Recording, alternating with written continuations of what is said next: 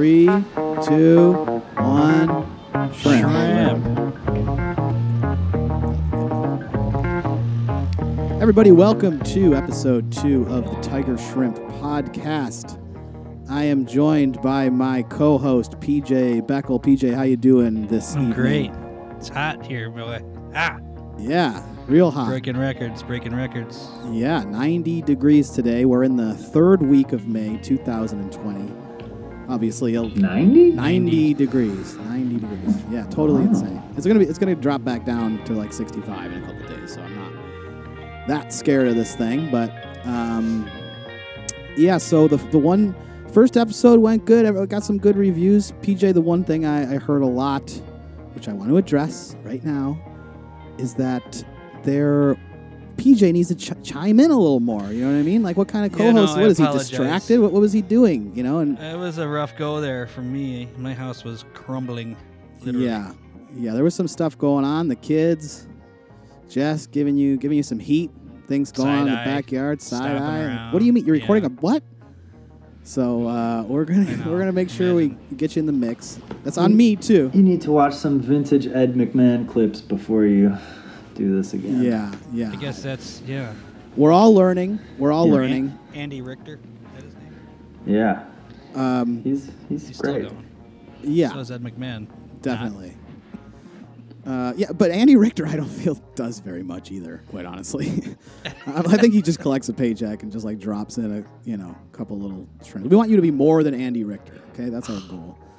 Um, today we have our second guest ever. Uh, is my cousin, my good friend, PJ's good friend, Timothy James Allen. How you doing, Timmy?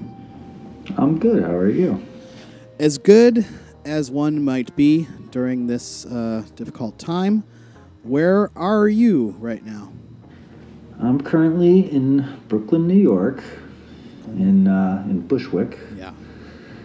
Yeah, right uh, Where in Bushwick? right near the old Myrtle Broadway stop, if you know where that is. I do. Can you hear the train from there? Mm-hmm. I'm close to the M. Currently. Yeah. I want to start Tim, the Tim uh, story, uh, the story, the Tiger Shrimp story. Back, back some years back when I when I first met you, or the first time I ever saw you. It was also the first time I ever heard you play guitar. I don't know if this memory rings a bell for you. It was a very, it's a very strong memory for me. If I just say that, do you know what I'm talking about? No, not off the top of my head. Not I the top of your head. Like the, when I say the first time I ever saw you play guitar, I ever like, you know, met you at all. Mike's birthday party, Mike's backyard party, maybe. Yes. Okay. So, do you remember much about that, or why that might stand out, maybe to me a little bit, or? Uh, no, you go first. Okay. Okay. I'll go first. I had never heard some of my friends. You, I- didn't know who you were, but you know, PJ was in the band and and, and Miwi and, and other people. But I remember uh, partying pretty good with some buddies and driving around, maybe potentially smoking blunts or, or something, you know, right before walking into this place, coming in the backyard and hearing, uh, I, I want to say you were playing a Medeski and Scofield, a Medeski and Scofield song You're playing the boozer. and you were clearly you were obviously playing the Scofield part. I walked in and was just like, "Damn!" and I started dancing and I I, pr- I was hooting and hollering, and I know that I know that it, it I heard later that it came across as obnoxious. a heckle, more Uh, or less. Yeah, yeah, and I heard that you Tim were like, "Who the fuck is that guy?" I and- don't really remember it. Yeah. Okay. You so it does, so okay. That I makes don't. that sounds yeah. I like like you said like it doesn't for you. It was just a random kid at a party. For me, it was like whoa, what is this? And I don't. Yeah, I don't really remember it like that clear. Sure. Personally. so at this point, okay, we don't know that in reality, my father and your father are first cousins, and I've heard about I've heard about you for many many years. Uh, you know, as as Tim, you know, oh Jimmy's son Tim. You know, I'm just always hearing these stories. Uh huh. And uh, I, the way I think it went down kind of was is that our dads maybe traded war stories a bit. Is how I think about it, like talking about their sons to each other, and I want to say that you were winning most of those war stories as far as who was. More, Oh, more, more- of like a just like yeah. just like oh shit you should hear what my son did uh, you know what I mean Well- that kind of a thing so I'd always heard of you and I was just didn't expect that you would suddenly show up in my friend group I, I just remember that night after that show. I I, I remember this. My memory of this was Tim's like, "Who was that fucking guy heckling us?" I go, "That's my friend Mike Allen." He's like, "I think that's my cousin." oh okay so Tim already Fucking- knew well, he said, "I You're think like, that's my fucking cousin." that pricks and my that's it. cousin But Fuck. whatever. Yeah. You were a prick. You are a prick. um yeah but you know I was I, I honestly I might have looked like a jerk but to me, that's a classic moment. Like, that I'm was like, oh, that's, but I was so I guess so. Yeah. I was so honestly impressed. I was just like, holy shit, that I could not even hold it in. I mean, there was some, you know, That's- that's modifications to my attitude at the moment, but I mean, I'd heard the boys play before, but I think the addition to you and the fact that there was like this fucking jazz guitar, you know, ripping, you had the tone fucking dialed too. It was like, man, that Scofield tone. Don't just, you know, I don't know. There's probably like a, oh, you just turn the, just turn the chorus up to six, and you know, there's probably a Scofield setting. Maybe, maybe there's not. Did I tell you when I met him like two years ago? No, what happened? Yeah, it was kind of it, it's it, you know it's not like a not, not not like a major story, but it was kind of humorous because it was when we were on Jam Cruise or uh-huh. and you know when you're on Jam Cruise, you're like kind of you're just you're captive, you know whether whatever like you know Sure. like some people really want to be there some of the musicians maybe are like you know maybe not don't want to be there the whole time but like Scofield you could tell he was like loosening up at the moment. And I went up to him and I was like, yeah, and, and he played that record that night. MMW and Scofield were there and they played a go go. Wow. That record that we all really liked, you know, Sick. 20 years Yeah. ago. Yeah. And it was really great. And, it was, and I went up to him to say, hey, I really enjoyed seeing that live. I haven't seen you guys play that live in 20 years. Like, I loved that one. It was kind of, you know, an inspirational one for me when I was, you know, in college or whatever. And it was funny because at first, like, his initial reaction was to kind of be like, ah, all right, like, kind of like, and then you could tell he had this moment where he was like, wait, it's like three in the morning. I'm on a cruise ship, like, and and then he was like, "Who'd you say you play with again?" And I told him, and then he was like, "Oh man, that's cool." And then we started chatting, and I had like a moment with him, but you know, there was a moment where you could tell he was like, "All right, man," and then like Yeah. he kind of came to, and he was like. Or he looked around. Wait, he's like, "There's who are nowhere for me to go." well, that too. It's kind of funny because we were just like, you know, in a cruise ship bar, listening to somebody else like, you know, jam at three in the morning. It's I'm like, tra- wow. I'm trapped. This could be awkward, or I can just just chat to the bloke. And then he ended up like kind of joining our group of people, and we were like, "All right, see you later, John." All right, You John. know? We've had enough of your stories, John. Cool. Um, he's a nice guy, though. He's he's he. I mean, he's still still sounds amazing. Still got still got it. 100%. Sure, man.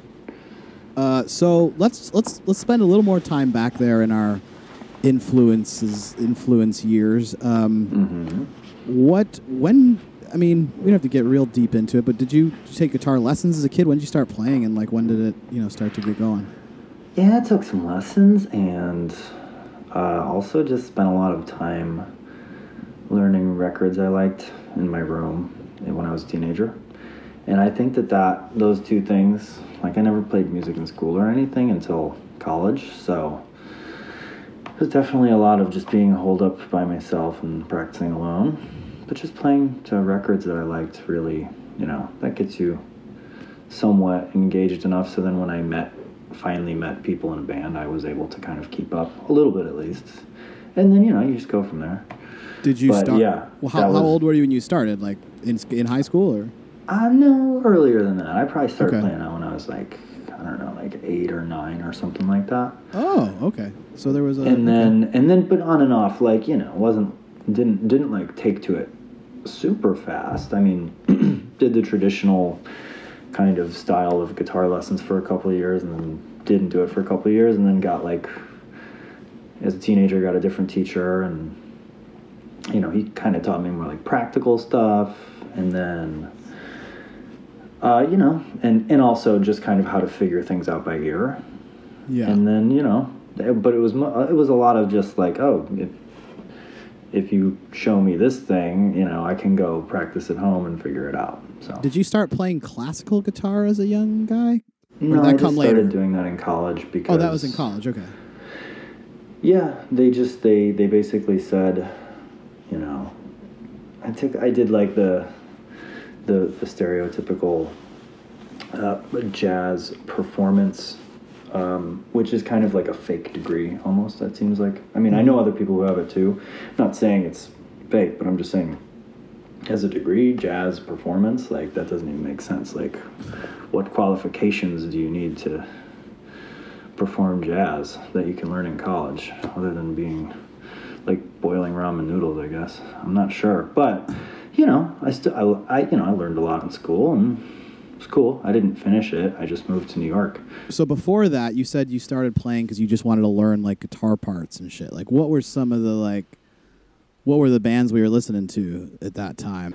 uh, you know um, a lot of the the big ones for you know the 60s and 70s of course jimi hendrix and led zeppelin and you know frank zappa and uh, jane's addiction and yeah i'm trying to think like i'm probably going to leave out you know all these big people but you know Red Hot Chili all Peppers. Of the, all of the, yeah, the Chili Peppers like uh, Blood Sugar Sex Magik is a big was a big record that came out when I was like like maybe 10 or something and I like definitely learned all the parts on that.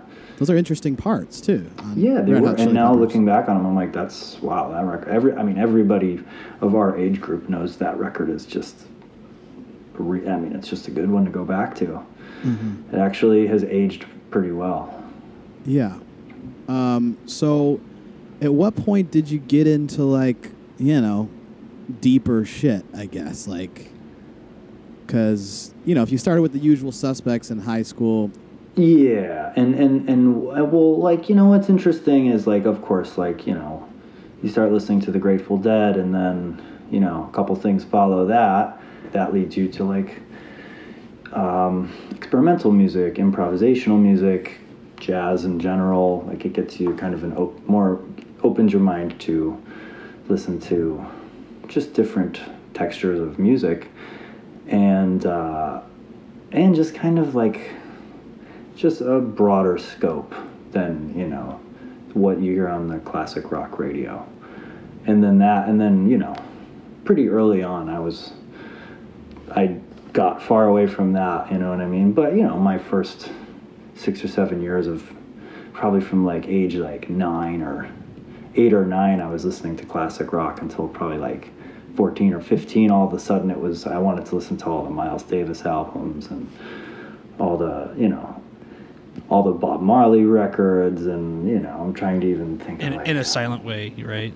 right like in a silent way has been probably my favorite album since I was 16 Right. Okay. between yeah, that and between that and like op, you know uh, either like opposite people or open and close or one of those Fela records like listen to those thousands of times so you were listening to Fela in high school. I had found Fela Kuti when I was about 15 and just didn't didn't look back yeah Who led you there? my cousin had some Fela CDs in his apartment, and I was like, "Ooh, I've heard of this guy." Actually, I heard Flea talk about him on an interview, and the interviewer Tom Calderone, who was like big radio personality back in the early '90s, asked me, "He was like, who do you listen to?" And Flea's like, "I listen to Fela Kuti," and blah blah blah. I remember it kind of stuck in my head when I was a kid, and I, you know, you know, didn't know about it until probably like maybe 15 or 16, and then I found some Fela CDs. I was like, oh, I heard about this, and my cousin's like, yeah, take that, that's really good. And then it was just you know running from there basically. Yeah, and that um, obviously came full circle later in life, uh, which, you know, we can hop ahead a little bit. I mean, you alluded earlier to you studied classical guitar and jazz uh, in college for a few years, and then took off to New York to start gigging and with your band. And um, once you were there, uh, things things start to happen. When is when does like what's like kind of the the game changing moments that happen in, in New York, um, or like what was it like early in New York? My first couple of years here were like I had a bunch of funny jobs. Like now that I look back on them, I can like it's really like a really amazing smattering of of, of stuff that happened over the course of like four or five years and you know before I was like really I mean, we were always gigging. Like me and PJ were playing like every weekend for the first couple of years here for sure. Mm-hmm. and even during the weeks we would play like two or three gigs every week. But it was just like the goal was really actually just to cover ground and just like play everywhere and what's really amazing is I was thinking about the other day was like like we spent so much time the first couple of years like like putting flyers up and like going around to like places and putting flyers or posters up or like you know just like things that were physical things and you know i had a, a bunch of jobs. I was you know I was a bartender. I was like I, I worked for an aquarium company for three years and like you know i drove trucks around i was you know i had you know various production gigs where i would pack up lighting rigs or sound rigs and drive them around. You know, all the kind of typical stuff that like, you know, artist people do when they come to New York. And then, um, uh, yeah, and then gigging all the time too. But we were always just trying to play. We were just trying to cover ground and like play every venue in New York. So you know, Williamsburg and the Lower East Side and downtown Manhattan and even up to like 14th Street or 23rd Street was fair game. Anything up to there, we would play. But not too much stuff above that, of course. But like pretty much anywhere in Brooklyn or Queens and anywhere. Long Island City. Point. I mean, yeah, even Long Island City, we would end up playing some gigs there. But I was trying to think the other day, it's like we really hit a lot of venues. Most of them aren't there anymore, you know. But like we really did play a lot of venues those first couple of years, which is I, I feel like the best some of the best memories of just thinking back and be like, oh yeah, remember that place? Was Zebulon during that time? Yeah, Zebulon was. Zebulon opened right before we got there, like the year before we moved, and then so that we were just there all the time in those days. Yeah, I, Zebulon sticks out as like the one of the main jams. Um, yeah, my favorite, like like in the first year we got there, when MeWe played with Butch Morris, he got selected, like Kenny Wallace and got him in the Butch Morris band. And then the guitar player in the Butch Morris band quit on the bandstand on the second night, and I was just standing there, and I had been at every show. They were doing two shows a day. And so this was like the fourth or fifth show. And literally, I was just, and this is when I worked at Crate and Barrel. I was like a stock boy at Crate and Barrel. Like, I had a mohawk at the time, and the mohawk actually got me into the band because MeWe's like, this is my friend. He could play guitar, and Butch Morris was like, "You're hired right then." And I got to play the entire like next week of shows with Butch Morris. He was like, "Yeah, it's cool. You play acoustic guitar. Yeah, you got a cool haircut. You're in." And I literally got like that was the first time I got to play at Zebulon. Sweet. Was, was back then. Yeah. Oh, I don't remember Mohawk too.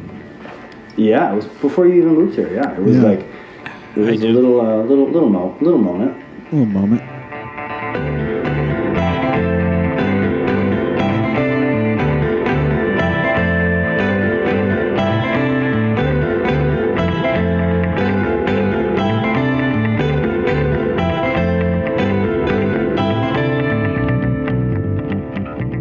All right, so when did the first big old real, let's call it just I don't want I don't want to like discount anything you guys did um because those were important years and obviously led you to things where you met lots of people and shit, but what comes to mind like the first kind of breakthrough into that next level? Uh, a quick tree for me was when I met Michael Leonhart initially. I started subbing in his band in probably like 2009 and then he recommended me to play on the Fela musical on Broadway. And I played on that as a sub a bunch. And, you know, I knew a lot of those guys anyway, but that went well. And then Stuart Bogie, who was playing tenor on the show, uh, invited me to sub in Antibalas, like in uh, because Luke couldn't do a tour in 2010. So then I, I did a tour with them, and then the next year, similarly, I think I subbed a couple times for him in and then in 2012, yeah, for the first couple of years for me, I played with Antibalas on and off, subbing for Luke, and then meeting a lot of the people in that group of people.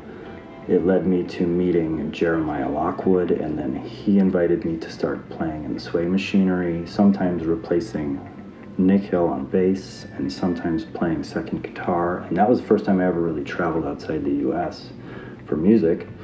And we went to like Poland and Israel and couple really cool, interesting places that I actually haven't been back to since. And then after that, maybe a couple, like a year or two after that, then the guy who I was subbing for in Antibalas decided uh, he had a, he has a family and he had been in the band for like uh, since the beginning for like 15 years, and so he decided he was gonna kind of pass the chair on to me, and so I started doing that full time and was and you know have been touring with them a lot. So, I mean, how does it feel when you know you go from being a 15 year old kid listening to Fela records for the first time to like fast forward, you know, 10 years and you're playing Fela songs on Broadway, like because I had actually steeped in the music for a really long time. I actually kind of knew the stuff really well already, and so I didn't have to try and learn all of the music. I just needed to learn how the show went, and that was a big help. So when I got to do the show, I already had a leg up because the songs were not new to me at all. I just needed to learn the way the show came together. And it was, you know, a really awesome experience. One of some of my favorite musical experiences, definitely, playing with that show and playing with all those amazing cast members and musicians. And you know, it's definitely like a little bit of a test where like can you can you kind of jump into it because you don't really get a chance to like rehearse with them or anything. If you're a sub, you just kind of got to do it. And uh, you know, they let you come and watch the show a bunch of times in the basement, and then you just got to kind of jump in. So, luckily, I had a couple opportunities to do that. And then when that show toured later on, I actually switched instruments and toured with it, and uh, that was really fun too. Really uh, extremely rewarding experience to play that music with that group of people. You know. And is it sort of a similar thing with uh, Antibalas, where you knew their music? You were you, you were a fan of theirs before you before that too, or no? Oh yeah, definitely. It was really interesting because me and PJ, PJ was in the car. I remember when we found out that our friend Eric Biondo, who we really didn't know that well yet, but like we did know him a little bit. He already had started playing with Antibalas, and I was already a fan, but we didn't live in New York yet. It was probably like 2003 or four when he was, and and I remember just being in the car, or uh, we were uh, going from like uh, Matt Blanchard's house to uh, the, the mall to go pick up something for our recording session, and Matt Blanchard explained to us that Biondo was touring with Antibalas and Chris Vatalaro, who we also knew from Jersey Band. And I realized that two people that I knew were in this band that I really liked, who were playing Fela's music, which was like kind of a crazy thing because there were no other bands doing that. So that was definitely like an amazing thing to realize that there's any kind of connection. And then, you know, fast forward, yeah, it's it's funny how, you know, that happens and six or seven years later. And I saw the band probably 50 times before I ever played in the band, you know. I used to go see them every chance I got, so. Yeah, I was a that's that's. I mean, was there a moment? I mean, when you see that your buddies are, or you know people that are like, you know, kind of maybe equal kind of setting footing as you in the industry, maybe. Did you ever think like, oh, maybe someday I could play? I mean, was that something that even entertained your thought cloud? No, I don't think so. It That was- it- it wasn't like no, I don't think so. Not at the time. No, it wasn't like a wa- it definitely wasn't like a wake up to like, oh shit, I know this guy and he's playing with this band that I really like. Oh shit, maybe someday, you know. okay. Not then. No, I was. We were still like, not. We didn't even live in New York City yet, Yeah. so I can't say that. Can you talk a little bit about Afrobeat, maybe for for people like me or anybody? If you had to describe Afrobeat, you're saying, oh, you know, Aunt Peggy, I, you know, my buddy plays in this band Antibalas. They play Afrobeat. What the fuck does that mean? Explain it to me.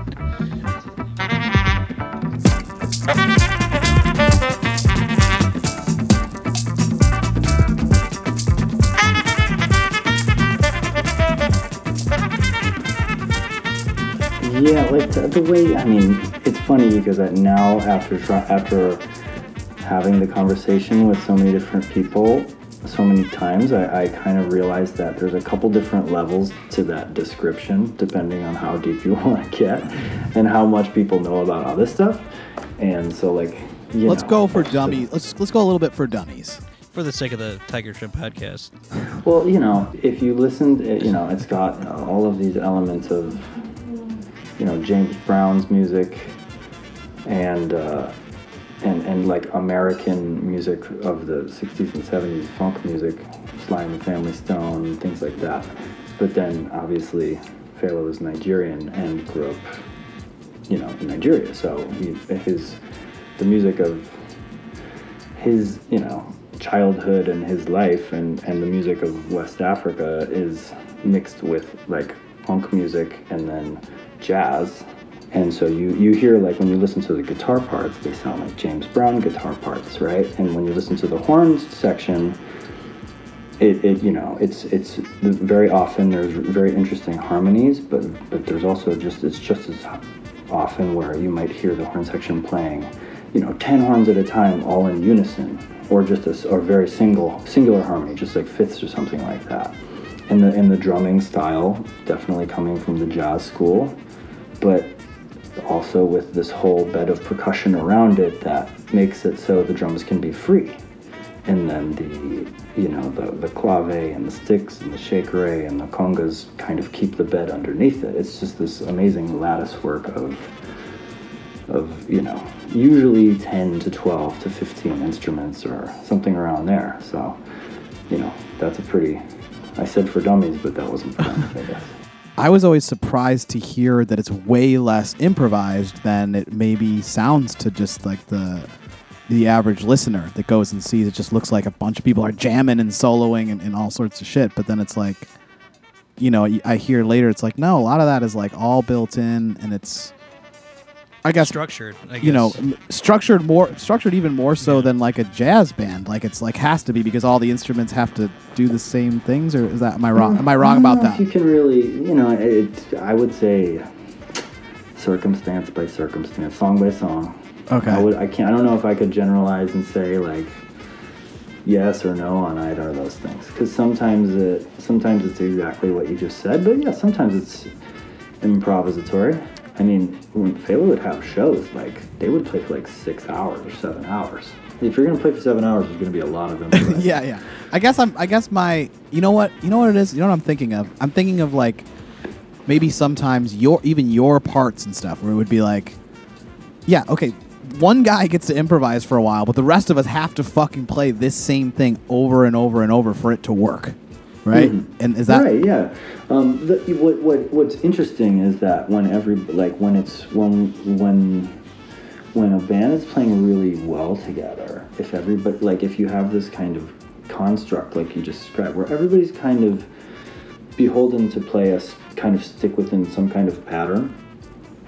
When you stick to it, if you get really good at it, the like kind of the magic that happens is in how everybody breathes up and down with it and like kind of gets bigger and smaller and expands and contracts within doing the same thing without necessarily changing the tempo like changing the volume up and down and then changing the intensity and then changing kind of like the flexibility of how everything sounds together and if something is going to go on for a long time you know, sometimes you set it up for a very long time and it doesn't necessarily grow or change too much. But then all of a sudden, the dynamics of the soloist might bring the dynamics of the soloist and the and the, the drummer, who is usually the person conducting the, the group. when those two things kind of light up, all of a sudden everyone gets a little louder, and then the drummer might crack the snare as a signal, like, "All right, everyone, clear your drop jets. out. Like we're taking it back down. We got to build it back up in that in that way, and um, you know, you don't want to blow it too soon. That whole thing. So the idea being that like, sure, it seemed really simplistic in one sense, but like actually, when you the more you do it, the more you realize the the discipline factor is that's only like on the surface. Oh, we're playing the same thing over and over and over again. Like actually. Yeah, it's, yeah, it's yeah. Like like a hi- like a chant or something, you know. It feels like the type of music that, like, um, like if everybody had just heard it when it was coming out, it would have been massively popular. But for whatever reason, because maybe it was just Well, no, it was. I mean, he was the biggest star in in in the continent. It's just that we didn't live in that globalized of a world back then. You know, we didn't we know we didn't know any of the stars in Africa back then. Yeah. basically. yeah. So like, not as soon as that did, as soon as some more globalization and world music and things became more uh, open and available to the rest of the world, you know, people were like, "Oh shit, this is the hot shit. I'm gonna make a band like that," and that's Yeah. basically what Antibalas is, right? It's like kind of a, a reincarnation of that sort of thing.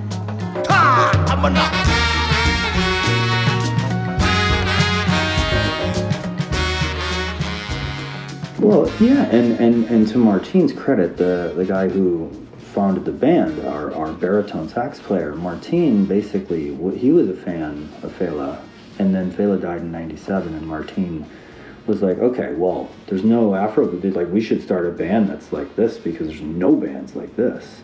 And that's how, that's why he started the band. He also had some other influences too, but he was, I mean, Fela just passed on in 97, and Martin was like, we should do that. And by the next year, they were playing gigs. And so he definitely saw the whole, he was like, no one's doing this. And in New York City, even at that point, I mean, even in New York, I don't, I don't think there was an Afrobeat band in New York before them. I don't think. Maybe, I don't know. I didn't live here back then, but Antibalas has been around a long time, but you know, Timmy, you've played with, you've been playing with them for a few years, and you actually worked on their latest record. yeah, I did the last two of the records. So, what was it like to be a part of that process? Oh, it was cool because we got to record at Daptone, and that's like the kind of the you know spiritual home for that music right now. The you know the the kind of storied Bushwick studio that Gabe Roth and Sharon Jones and Charles Bradley and the guys from the the Dap Kings and the old Antibalas crew. Those guys like basically built that studio about I don't know 16 or 17 years ago. You know what's really incredible there? It, what's what I love there more than anything is when you look in the control room. They don't have a computer. Like I mean, I think when people when artists want to use Pro Tools in there, sure they bring it in. But when we're working in there, there's no computer screen. And what you realize is that the person sitting at the desk is looking through a window at like the you know the drummer and like the musicians in the room they're actually like engaged with the music in a session they're not looking at a pro tools screen or a logic screen or something because there just is no screen to look at because the music is just getting Do they record to Press. tape? yeah it, yeah it's just going to the tape right then Oh wow. and you re- and it's like something about that. I mean, there's other studios like Hive Mind is a great studio run by friends, and they do this. They do the same thing there. You can do the same thing. Um, they mo- they've they've they've really done great work there too. Also in Bushwick, give them a little shout out. But I mean, Daptone is up up like I said, just a place that I've heard so many records come from, and there is just kind of a, a, a magical little thing when you go in that house and go up those creaky steps and into the kitchen and you know everything everything's got a thing there you know just a little vibe.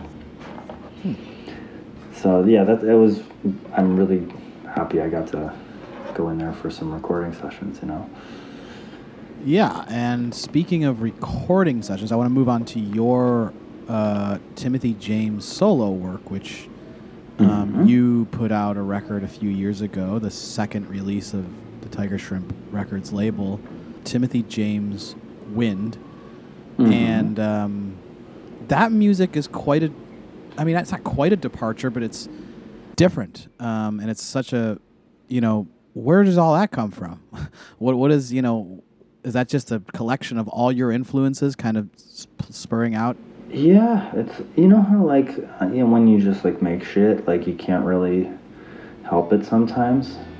And what it's gonna turn out like it just kind of does. And what I've learned over the years is you have to trust that to a certain degree. Like it may not be good when it comes out, but if you just follow whatever the intent is, it'll lead to something.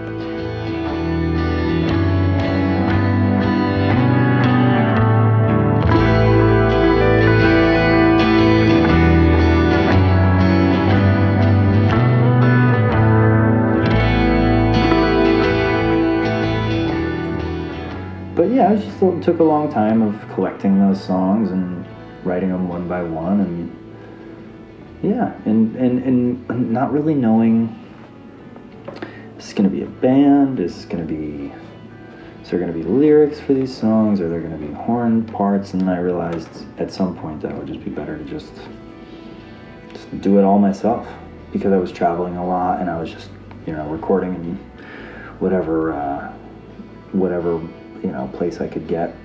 And basically, so just having like a little interface with me and my laptop and stuff. So Yeah, no, I remember. I mean, you've sent me obviously you've sent me demos uh, of all this stuff, and I would get so hooked on the like just the earliest version of whatever the song was. I'd be like, no, no, no, it's, it's done. Don't don't do anything. don't change this. This is perfect the way it is. Whatever you did, however you found this fucking sound.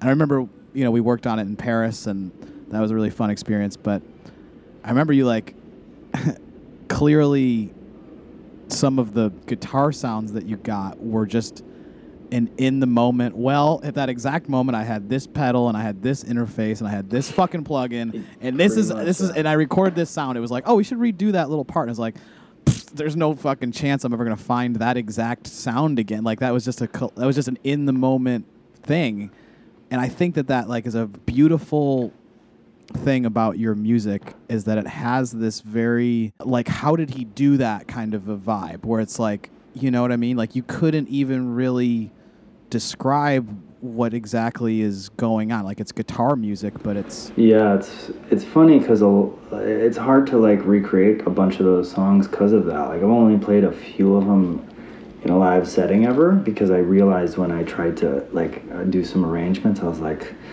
this is gonna be really tricky to make this sound right. And trying it with like not trying it with like four people when you really kind of needed seven voices to do it, I was like, mm, it's just not cutting it. So might as well just wait until I got seven someday, or just you know what I mean. And so there's a few of the songs that actually work as solo pieces, or as like I played with Ricky once or twice, but really, I mean, most of those kind of only live on that record.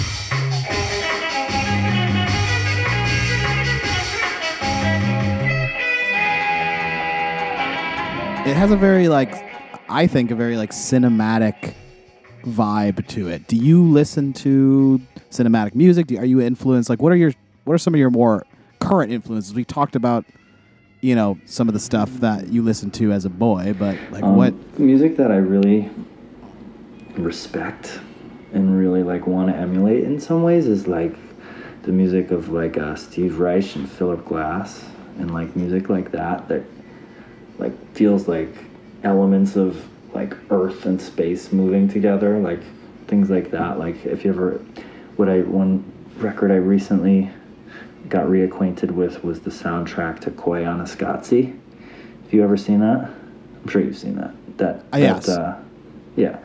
So the soundtrack to that, in fact, all the all of the music for those trilogy of films was done by Philip Glass, but the first one is like incredible. It's just so good, and it's one of those things where like I remember hearing it as a teenager and thinking, "Oh, that's amazing," but then listening to it now is is I mean it's unbelievable, so beautiful.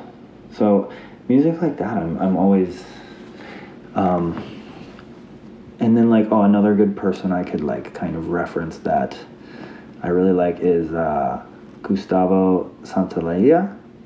Or Sa- Santaolalla, I think you say it like that. The guy who did like the music for the uh, Motorcycle Diaries okay. and uh, like a lot of the Brokeback Mountain, right? In the Iñárritu movies. Like Ah. he's one of my favorites. His music is. He also did the like like the Narcos theme on Netflix. Yeah.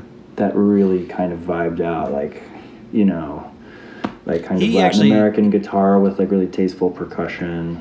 I don't think he notates his own music. I think he has to have somebody notate it for him.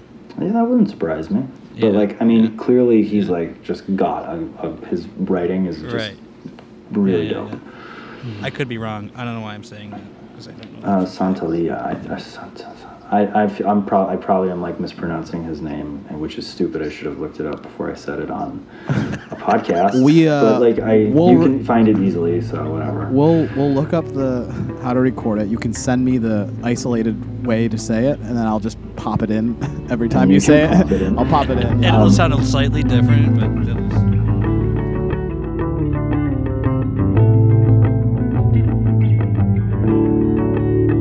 Yeah, we've never talked about the Steve Reich vibe, but I definitely hear it in some really, in, when I think of some of your songs right now, the kind of like uh, the the repetition that like builds this, where it's like you repeat a phrase, but just maybe the next time you play it, it's like a millisecond longer or, or short. You know what I mean? Like he does those weird fucking loops that like I don't know. I remember listening to that shit in college where it would be like these, you know, after 10 minutes of listening to this like same sound, it like sounds like a completely different thing. I hadn't thought about that being in your music, but now that I'm thinking of it, like, yeah, that there is some weird shit like that going on in your tunes.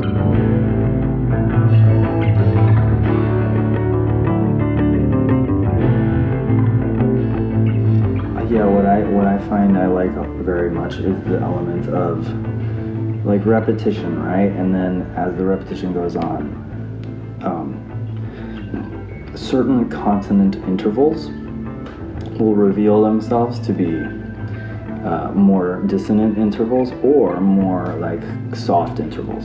Like if an, if if a pattern starts with fourths or fifths repeating over and over and over again, eventually either a sixth or a third will probably kind of almost like bloom out of this initial um, this initial harmony and then you will have this chord or some kind of group some triad some group of three notes that will kind of produce some kind of emotional you know it's almost like when you watch like a plant in like stop motion like like you know bloom in the morning and then like go at night you know like fold up at night. That style of music just kind of reveals these things that are like inherent in nature already. That's what for some reason that's like a good way i can liken it is like the same the same reason people like looking at like you know paintings of nature. It's like the same reason people like those types of music you know? Because there's no lyrics in those music you know? It's not like the it's not like it has some kind of story to it or some lyrical content that you that everybody can follow you know what i mean? It's like the the progression that happens when you have this build it's, it's up to anybody to kind of determine what, how that makes them feel you know but for some reason it makes everybody feel something. Uh, you know that's like the best way to describe it. Like it doesn't affect everybody the same way.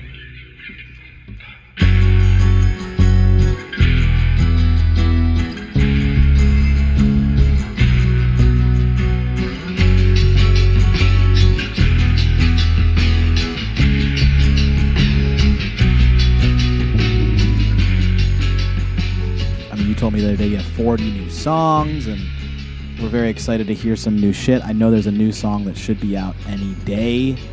Uh, that we're Yeah, we're trying really holding us we're trying to put it out. one, huh? try- uh, yeah, there's been maybe by the time this posts, I mean it'll be out, but uh, there is, you have put out some new music this year already, which we'll be playing throughout this. But Yeah, and I have a bunch of stuff that I hope to be by the end of the summer, you know, maybe or maybe by fall. Like I'm uh, like the rest of us having slightly more time to focus on my own projects, which is something I'm and there's there's like a new element to this record. uh, in Your idea, maybe having ha- I'm definitely having more people on it with me. The last one was all me, and I, I was like, should I make this my thing? Should I just make all this music myself? But it, it didn't take long for me to be like, you know what, I'm gonna have some drummers on this one.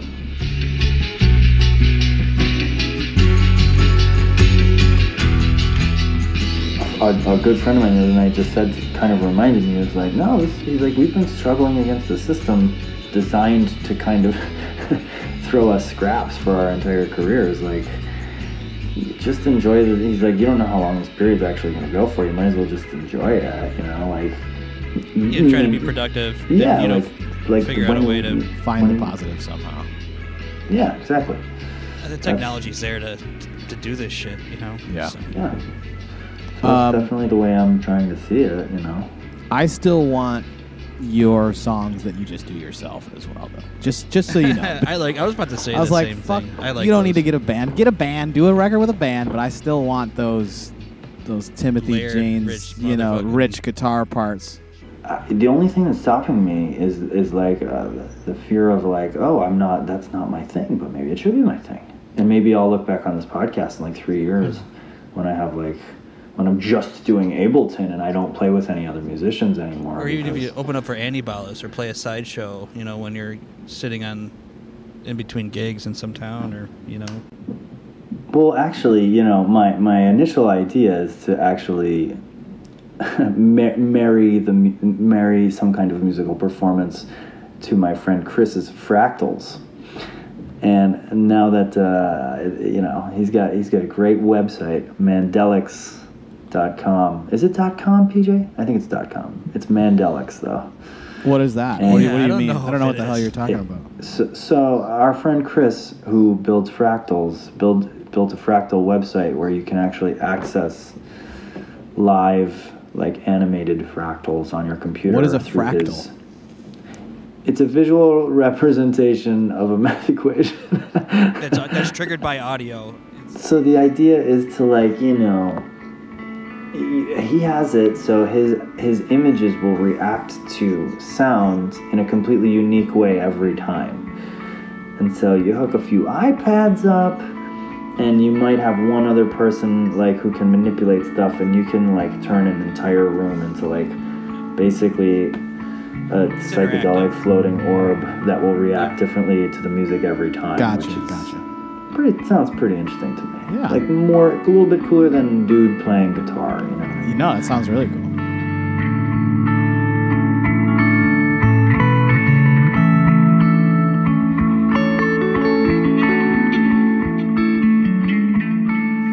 Topic of the day time. Topic of the day. Tim, Tim, tell us our topic of the day. Board games. Board Right? games. Yeah, yeah. Board games. Um, and this seems like a good time for people to get into board games. That's what's been going on with you, or what?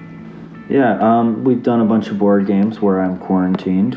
We have engaged in about six games of Scrabble, or maybe seven games of Scrabble.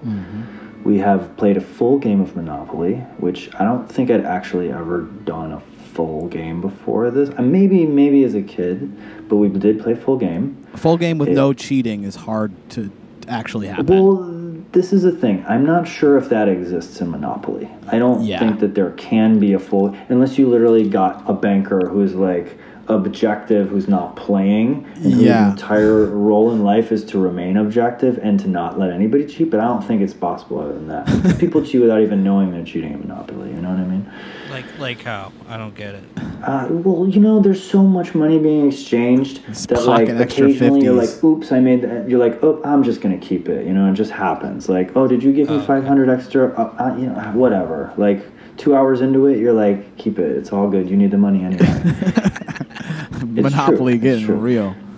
Okay, so you played Monopoly. What else is that? so what we else- did Monopoly. We so we've done we've done we've done a bunch of Scrabble. We did one full Monopoly, um, which is you know it's a pretty severe undertaking. It was it was almost six hours, I think. Wow. and emotional, you know, draining for sure. Um, Backgammon. ba- and, and well, backgammon is is kind of like that's my big one. I was going to kind of end with that because Oh, uh, that's the one that I'm Fucking most PJ. partial to. You got any other ones between before you get to backgammon that you want to discuss? You want to Well, jump those to backgammon? three are the ones I've been engaging in. Gotcha. Um, I I have uh, so far. Those three are the ones I've been most active in. Mm-hmm. I also I'm really kind of interested. I'd love to I'd love to get into that game Go, but I think that I don't know if it's. It's like first of all, you got to know somebody that's willing to teach you. It's I don't know Takes Go. a long time to get good at it. It's Go is like a old Japanese. It's like ancient Japanese game, and it's it takes m- much longer to play than like chess or checkers, Yeah. backgammon, any of those. Um, it takes like you know it can take hours, days to play a game, and it's many pieces. I think uh, I've never actually attempted to play it, but I read a book a long time ago where the main character is like a Go champion. So I've always been fascinated by it, and the you know. It, Is it similar to backgammon though? Yeah, it's not. It's not. It's not like. I feel like I not might the same know- board, but it is Yeah. like a, it is like a thing where like you're dealing with pieces and surrounding other your your opponent's pieces and and trying to kind of like somewhere between chess and backgammon, but Mm-hmm. like a, but a little bit more intense with a lot more strategy to it because it. You essentially are like it's like you're using armies. You're essentially using the go pieces, the go Yeah. The the the, the white and black go pieces to surround each other and make it so they can't move, just like chess. Um, so I, kind of would like to get into that, but that's pretty extreme. Tell us about backgammon because I don't know a ton of people that play that or and I've always been just kind of intimidated by backgammon. Um, what Well, I'll be the first to tell you this: there's no reason to be intimidated. PJ, are you intimidated by backgammon or do you play backgammon? No, I'm not. Um, but you know, my folks played it, so it's it's near and dear to my heart. Oh, so you're I- not intimidated at all. No, Are you intimidated by chess or or anything? I guess. Do you play yeah, chess? I don't Do you really know- know how to play. No, I don't. I don't like board games. I don't like them. Yeah, PJ's come out and said I told him the, the topic of the day and he was like, "I don't like board games." And I was like, "Well, you're going to have to tell us why, bud." Right, because I just don't. I think it's my ADD. I don't sit still. I don't know. I don't know what it is. Okay. You know. it's a it's a it's a mental just- uh, problem with you. I, I think right now, I think it is. I think that right if you were ever going to Play yeah game. like fucking try and just be like because you could I think you could get into it even if like because I, think, think the would- thought of playing a board game is painful. Like sometimes I'm like like my brother and my uh, my brother Joe and his wife Naya they love board games. And they bring them like when we're having family get-togethers they'll bring one over. Or when I go to their house they they're like come on you want to get the board games going? And I'm like Ugh, just like do you guys want to I don't want to fucking get into a board game. I'd rather just talk to you guys like and when one gets spirited. when one gets laid out uh, you and then you start doing it it becomes very fun but I think the hurdle is just getting it going and getting into it which is the hard just I it's the hard yeah. thing I'm having a hmm. similar thing with puzzles now where it was like the thought of doing a puzzle sounds awful. But when you start once you the pieces are all laid out and you start putting it together, it's kind of fun. But No, I like puzzles. you like you, know, like puzzles, but not I board do. games. Huh. I just think it's just the time. That, I'm going to sit down for the next two hours and play a board game. Like, I just, Well, Pete, Yeah. here's the thing about Monopoly is I gotta tell you, not on, I knew I was like, oh, this is gonna be like three or four hours. It was like six, but I gotta tell you, there it was like, if you're like, oh, the ADD is what gets me. It's like you don't have one spare moment when you're playing Monopoly. You are literally doing math and making sure that everyone is being fair the entire time. It's like Yeah. it's actually a stressful game because you're i mean there's maybe there's some slow moments but like once it heats up and people are landing on your shit and they're owing you rent and you're like hold on hold on you're making change for people then you need to get change from the banker and it's like all of a sudden somebody else lands on you. You got a hotel all of a sudden you're bankrupting people you're making deals with people. I had forgotten the whole thing is like you make eventually people like well i'll give you this for this. There's all this stuff that's outside the rules in monopoly What is w- when you win Monopoly? Do, is everybody bankrupt and you have everything? Is that the winner? You essentially like yeah, I mean You own the whole when- board.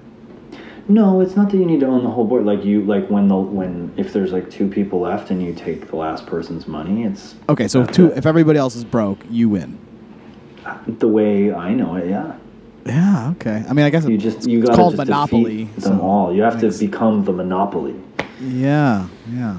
I've never, I've never taken it that. I, I usually like, you know, I don't even get to fucking hotel. You know, like, I don't even remember how it goes. You have like a house, and then there's You need to get four houses on Yeah, a four houses, to yeah, get a hotel. Which Yeah. at the beginning of the game, it seems like it's like graduating from medical school. It's like you're never gonna get that far. You know no what I mean? way. You're It's never like- gonna get a fucking hotel. It's like I've ne- I don't think I've ever got. I've never gotten that far in a Monopoly game in my life to get a so fucking let me hotel. tell you this: I got hotels on Boardwalk and Park Place, Ooh. and and the thing is, I'm not a guy that really not focused on possessions or money in my life.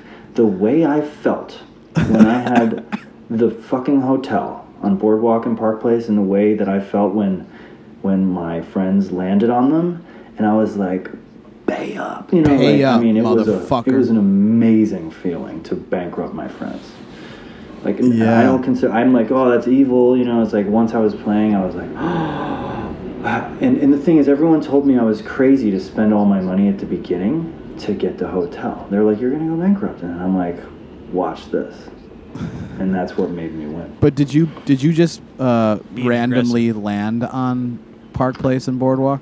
I got lucky I was able to buy them at the beginning okay, you just bought them and hold on, and that's I literally spent like all of my bank on those two, and it was seemed like a bad idea for like three hours until one, and then it was like in t- ten minutes, I collected, yeah. If people land on that shit, you are back. You are back up. and it's amazing because it's kind of like in real life. It's like right next to it, the rent is like six dollars, but if you have a hotel on Park Place, it's like two thousand dollars. So if it was just one one you know roll different, like just a four instead of a three, the rent would be six, but instead it was two thousand. So you really can take somebody out really quick. Yeah. And what is uh? Walk me through backgammon a little bit. I don't know shit about it. Why is it it's it? like the oldest board game on Earth, which is uh, you know they've been playing. it's like it- some caveman shit. Yeah, they found they found it in Mesopotamia from like three thousand years ago, and like I think it I think they played in Persia and stuff, and I mean they found they find backgammon boards and like representations of it everywhere because it's very basic. That's the reason it's a. Is it math reason- based? Like I, I really don't know shit. Like I don't know anything. You roll a Well, die. okay, two dice. Yeah, you got Two two, dice. dice. I mean, okay. Let me let me f- full disclosure here. I don't play with the doubling cube. So if there's any backgammon Oh. shadows here, yeah, I don't play with the doubling cube. the But fuck is a doubling cube? I don't like. It means like if you're gambling, you play with the doubling cube. It's the cube that has like a, the exponential numbers on it. It says 64, 32, whatever. Ah, okay. But I don't play with that. I just play the base of the game. Meaning, you have two dice, and then you have everyone has 15 pieces, I think. And essentially, like if you look at a board, you can picture it. It's like rectangular, and there are these triangles, and each triangle is a base, right? sure. So if I roll a three and a four, you got to move three moves and four moves, three paces or and seven, or I'm sorry, three and four, or a combination of seven. It's that simple. Move what? You, um, the pieces, the backgammon pieces. How Sorry. many of them? All of them? One of them? Okay, so the goal of the the goal of the game is to get all of the pieces from your spot all the way to the other spot, like all the way to the end. Okay, so the other person's goal is to get all their stuff to your end, Okay. Huh. and so it always starts kind of similarly, and there's there's like a tone that gets set by the very first move, and then some people play very aggressively, some people play very conservatively. Um, it's one of these really interesting. The reason I like it is because it's something about this game. Uh, when I play it with people that really like it, and they get into it, it's like this type of thing where you like you might play like 20 games in a row or 30 games in a row. Like if you're gonna, if you, it's like a beautiful summer day, you guys are at the beach or something, you're having a couple drinks and like enjoying the sun, you might play like 30 games in a row for four hours, right? Huh. If you do that, I might win 10 in a row. I'll just be on a hot streak. And it's like I'm rolling good, I'm on fire, and then all of a sudden, like the tide might shift, and all of a sudden, then I lose like seven in a row. And then I'll win like five. in a- You know, it's like there- it's just this very up and down thing that's is clearly if you play with somebody that's not as good as you or doesn't understand it, you'll be able to beat them, right? But if you play with somebody that you're kind of matched with, it's really interesting because it does go up and down. Like You're never gonna be the clear cut champ. You're gonna lose sometimes. You're gonna win sometimes. It's a roll of the dice. if you're evenly matched, It's a roll of the like, dice. It's fun. Yeah, it's really fun. We play a lot of Trouble in my house. Oh, you guys play Trouble. You remember that one? That's got the, the Ah. little popper thing, right? Yeah, yeah, yeah. I don't remember. I, I remember the popper thing, but I don't remember what the fuck happens in Trouble. I remember Me neither. Sorry. I remember the. You basically got to get around the board and get, you know, get lined up. Then D- PJ, did you play? Sh- you try to fuck each other over. did you play Chutes and Ladders or Candyland as a boy? No. No, you didn't even play games as a child. I remember the game uh, Blizzard of '77. What the fuck? Did you play You, you Blizzard of '77? That's Some- hilarious. that's some- Of some course fucking Blizzard Buffalo 77 game. Jesus is Christ, Buffalo shit that right is some nice Buffalo shit. Yeah, that is. I'm gonna look that up, get that on eBay. I'll buy that for for my real, brother. He would like that one. Um, did you guys? Yeah, get did you that for his play? Christmas present. What about Hungry Hungry Hippos? Sure. Is that a board game? It's I a will board. say this. I yeah, mean, I would classify that as a board game. I guess that's more of a tabletop game where you get, you get into some fishy, Yeah, it's like some fishy business. equivalent of, once you're uh, getting physical with it and like smashing, like sm- slamming on a little thing. Maybe that's not a board game, but Operation, that's kind of a good one. Operation is that a board game? Or is Uh, that yeah, it's the one where you like gotta take Oh, the guy's yeah. bones out, and if you No, touch I know his- it. It's fucking horrible. That game. that game is fucking terrible. I remember a game called Crossfire with these little Yeah. flicky fucking things that are like spinning Sure. balls and shit. That's a tight game. Yeah, Crossfire was good. Uh, I played Trivial Pursuit recently, and I realized that um, if I play a certain era of Trivial Pursuit, I will crush it. And Yeah, that, I like that game. That's a game I like. I like that. Trivia games, yeah. That's. Are we calling those Yeah. board? I guess Trivial Pursuit is a board game because you move around, right? yeah, it's You very try to win. It ha- you know, you But it's you basically- the pies and shit.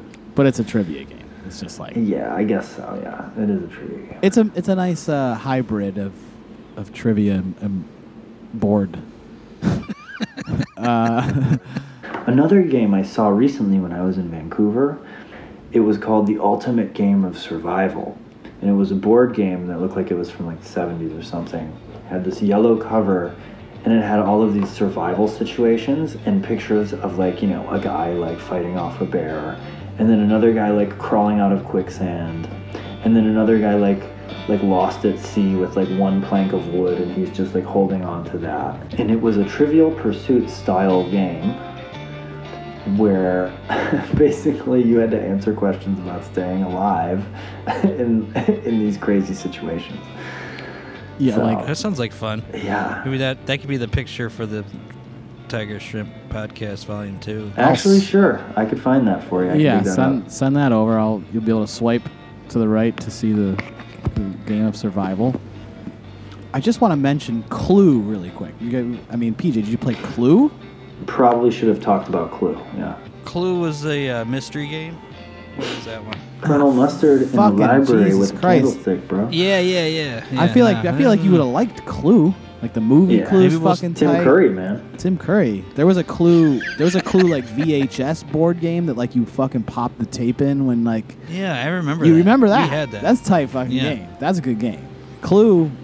I don't know. Six year old probably too young. I'm young. gonna start with my with my brood. We'll do Clue. I don't know if six. This week. Six might be fucking too young for Clue. Maybe she could be like on your Jess's team or your team. You know what I mean? Yeah. Like do a three way. Cl- I don't know. I don't know how many people you need to do Clue. Maybe you need more than three.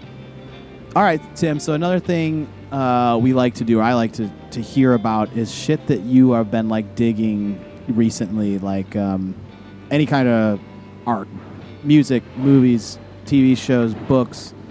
If you have if you Okay, have anything in the, on the um, list that you like um, and want to promote and tell people about, um, we're always down to hear that. I just heard this record, Alabaster de Plume. I think it's a guy, a sax player, Alabaster de Plume. That was like a nice record. Shabaka Hutchings is another person I would recommend checking out. He's like a ridiculously incredible tenor player from London who uh, I really enjoy his music. And he turned me onto that Alabaster de Plume record, which is just a really mellow, sweet, kind of like you can put it on it. It's like one of those rare. It's like put it this way. I love the saxophone, but normally I don't put saxophone albums on to chill out. And I would listen to this record as a record to chill out. It's like one of those rarities. Uh, I also like Los Pirañas, a band from uh, Bogota that I learned about when I went over there a couple two years ago, and I love them. They're like one of my favorite Los what? uh, piranhas, like uh, like piranhas. This is much less obscure. Is uh, the Brazilian guitarist Baden Powell. I spent quite a bit of time at the beginning of quarantine working on some Baden Powell music, and I'm like, oh, oh, you know what? I can also recommend. This is a little bit more sp- less specific. Is the app called Radio with five O's at the end. I listen to radio all the time. It's like my favorite current listening platform. I don't even really use Spotify. I just use radio for the most part. And it, you can't pick specific things. It's just like you pick a country and you pick an era and you pick do you want it to be fast or slow and then it just feeds you music. And it's really awesome selections. Yeah, it's really great. Um, I Rad- radio with five O's. Okay. We will make a we will put a link to all this stuff in the show notes so people can track this shit down. Uh, this was a great time, Tim, talking to you, catching up. Um, we got new music coming out from Timothy James on Tiger Shrimp Records. Already, it's already happened, or it's happening very, very soon. Um, and so you might be hearing a brand new song right now as I'm speaking. Um, at the very least, you'll be hearing a somewhat new song. something. You'll be hearing something. You'll be hearing something. Maybe, maybe, uh, maybe Tim will send me another one of these nice demos. He sent me a great demo the other day of something that's going to be coming off the next record, which uh, we're all very excited about. It sounded fucking rad, and it, he had drums on it. It was cool, and it was like, oh shit, this is Timothy James like 2.0 shit. It sounded fucking sweet. So, um, so guys, we can hit stop now. Okay. Love yous. Uh, I'm gonna press stop. All right, that will do it for episode two of the Tiger Shrimp Podcast. Um, you've been listening to music by our guest, Timothy James. A lot of stuff from his album Wind, which you can check out on all the platforms. You can buy a vinyl record at tigershrimprecords.com. And uh, thanks again for tuning in. We'll see you next week. This is fun. Take care.